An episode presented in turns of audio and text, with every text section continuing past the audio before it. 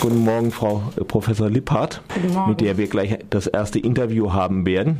Und zwar geht es um den Komplex NSU. Sie sind, oder kann ich du sagen? Ja, ja. Kulturanthropologin äh, in Freiburg und hast dich auch mit, die, mit den Auswirkungen des, des NSU-Taten und der Aufarbeitung beschäftigt. Also jetzt nicht unbedingt, wo wurde welche Pistole gefunden, sondern wurden deswegen Gesetze geändert. Welche Gruppen gerieten ins äh, Schusslicht dadurch? Auch so Begriffe wie institutioneller Rassismus. Jetzt habe ich etwas umständlich angefangen. Was wäre denn so die erste Antwort? Also erstmal ähm, prinzipiell gibt es ja viel mehr Fragen noch, die offen sind als Antworten, aber ich kann zumindest mal sagen, was ich in meiner Forschungsarbeit mache ähm, und welche Fragen sich ja. daraus ergeben. Also ich arbeite, wie du zu Recht gesagt hast, nicht zu den tatsächlichen Taten, zu dem, was tatsächlich geschehen ist ähm, und wer tatsächlich beteiligt war, sondern mein, äh, meine Studie, an der ich seit mehreren Jahren arbeite, beschäftigt sich mit den Fehlermittlungen im Heilbronner Mordfall, also dem ähm, Mord an Michelle Kiesewetter und auch dem ähm, glücklicherweise missglückten ähm, Mordanschlag auf ihren Kollegen Martin A. Mhm.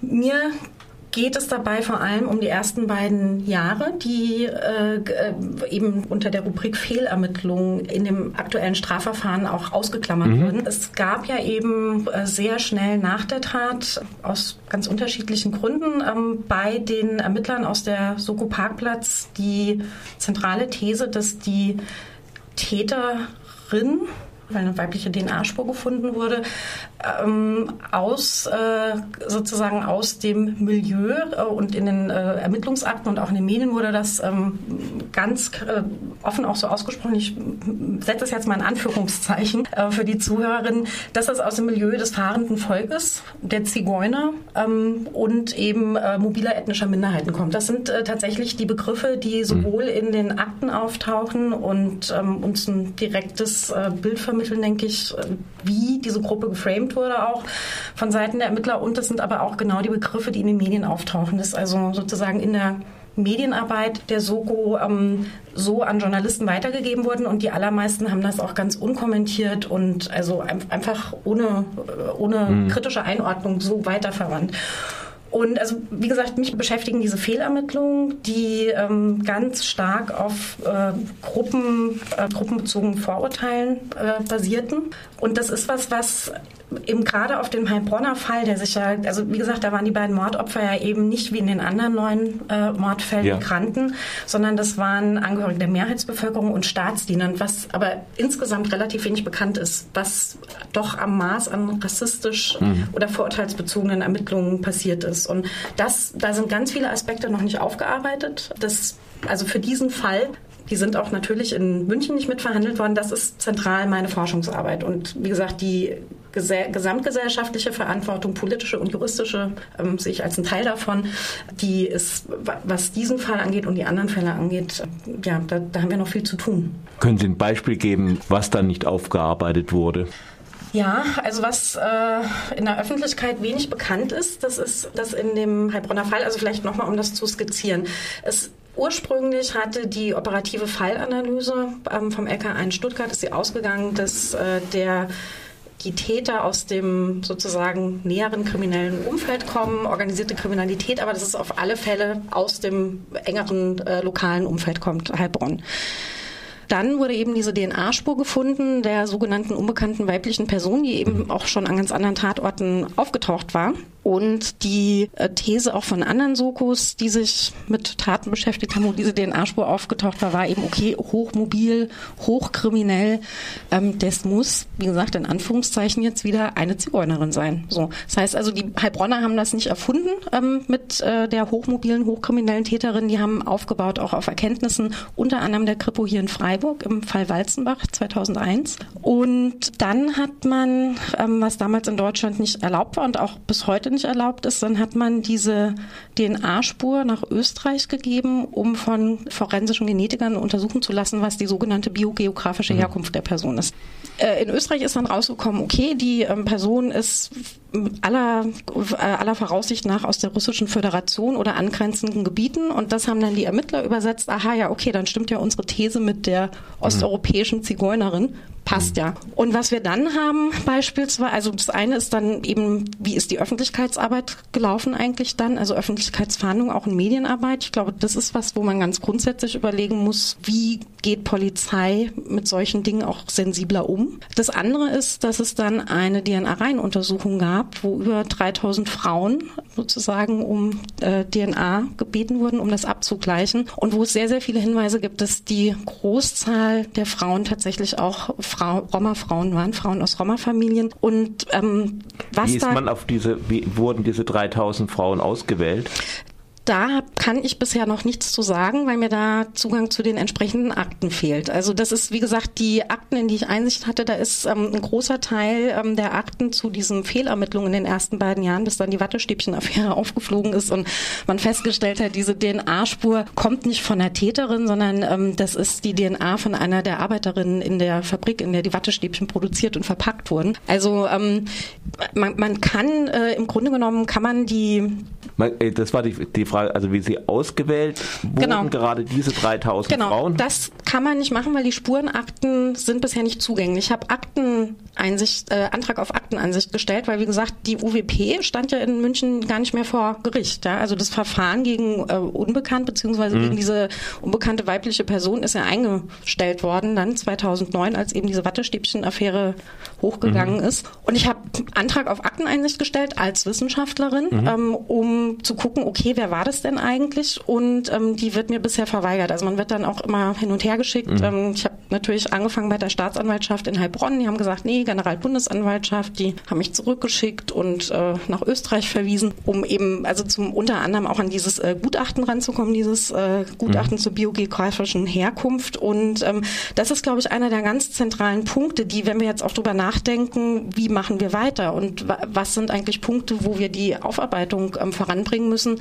Ein ganz zentraler Punkt ist, dass wir uns einsetzen müssen für einen transparenten und auch ähm, guten Zugang zu Akten, die bisher mhm. verschlossen sind der Öffentlichkeit. Also sowohl für Journalistinnen und Journalisten, für Wissenschaftlerinnen und mhm. Wissenschaftler als auch für die Akteurinnen der Zivilgesellschaft, die sich um die Aufklärung ja. weiter bemühen. Also wie gesagt, Akteneinsicht ist ein ganz großer Punkt und das ist eine große Frage auch, wie schaffen wir das ähm, gegen den Widerstand staatlicher Behörden, doch da eben zu einer Öffnung auch äh, bei, äh, darauf hinzuwirken müsste vielleicht in, in, irgendeine Partei ein entsprechendes Gesetz einreichen? Ich glaube, es reicht nicht dass irgendeine Partei sich für irgendwas einsetzt. Also wir haben gesehen, dass im äh, NSU-Untersuchungsausschuss im Bundestag die Parteien ja also wirklich parteiübergreifend sehr eng zusammengearbeitet haben bei allen unterschiedlichen sozusagen politischen Ausgangskonstellationen und die haben ja schon zentrale Probleme gehabt. Also ich glaube, es ist ähm, wichtig, dass wir prinzipiell ein sehr, sehr breites Bündnis schaffen auch. Also mhm. das ist, äh, wir haben momentan sehr viele unterschiedliche Initiativen, die sich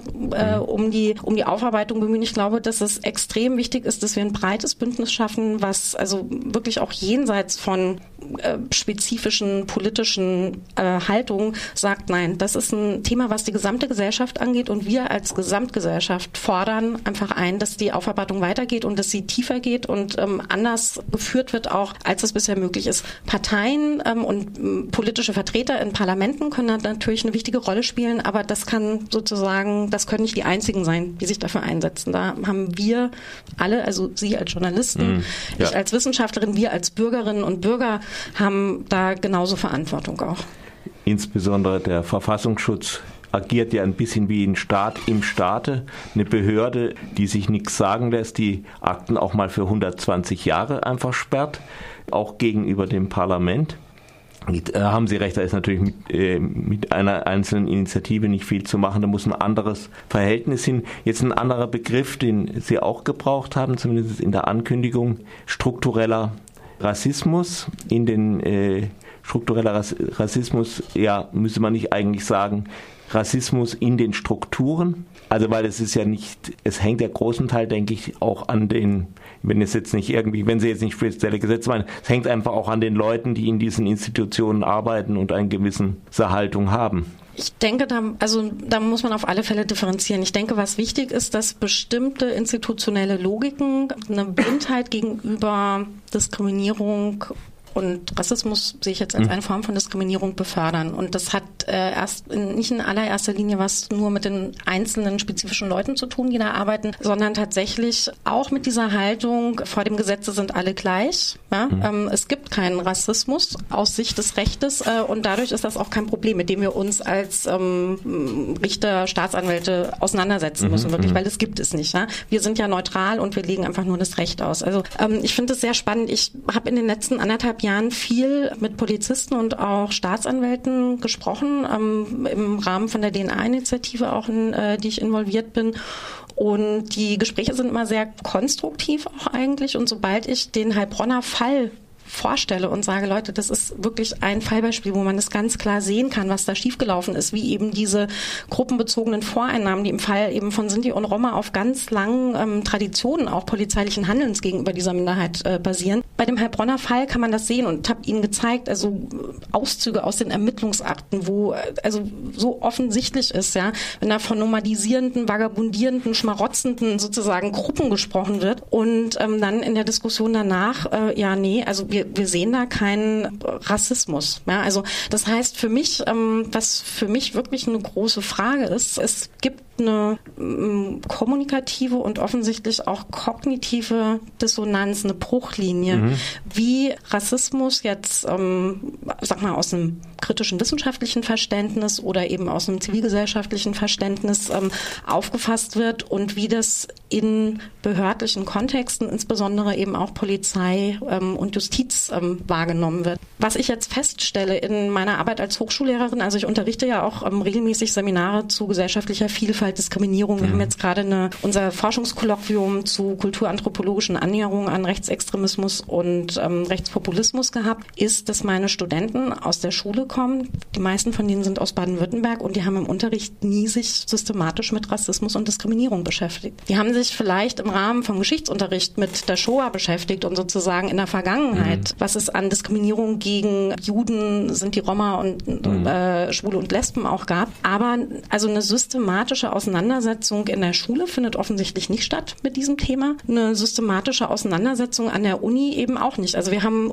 auch unser eigenes Curriculum auf den Prüfstand gestellt jetzt äh, im Rahmen von Brexit und äh, sozusagen dann äh, dem, was in Amerika passiert ist und natürlich auch unserer Situation hier in Deutschland mit der AfD und haben festgestellt, dass in also die Forschung relativ, äh, also in Deutschland jetzt auch ähm, gerade, also kulturanthropologische Forschung, aber eben auch in anderen Fächern, in der Politikwissenschaft oder ähm, in der Rechtswissenschaft, Rassismus als, als Forschungsthema und auch Unterrichtsthema relativ unterbelichtet ist. Mhm. Und das ist natürlich wichtig. Also wenn ich die Leute, wenn in der Ausbildung ähm, darüber kein differenziertes ähm, Verständnis vermittelt wird, wo sollen die Leute das denn auch herbekommen? Ja? Mhm. Wenn sie nicht selber einen Migrationshintergrund haben und aufgrund der eigenen biografischen Erfahrung damit äh, immer wieder konfrontiert mhm. sind. Das ist, glaube ich, was, ähm, wie gesagt, dieses Nichtwissen um Rassismus, das nicht als ein, ein, Thema auch annehmen, mit dem wir uns beschäftigen wollen. Also es wird mir dann auch immer wieder, ähm, das ist auch was, ähm, wie kann dieses Wissen um Rassismus ähm, sozusagen in die Ausbildung für die Berufsgruppen mit mhm. äh, integriert werden, dass das nicht als ein politisches Thema angesehen wird, sondern einfach als, also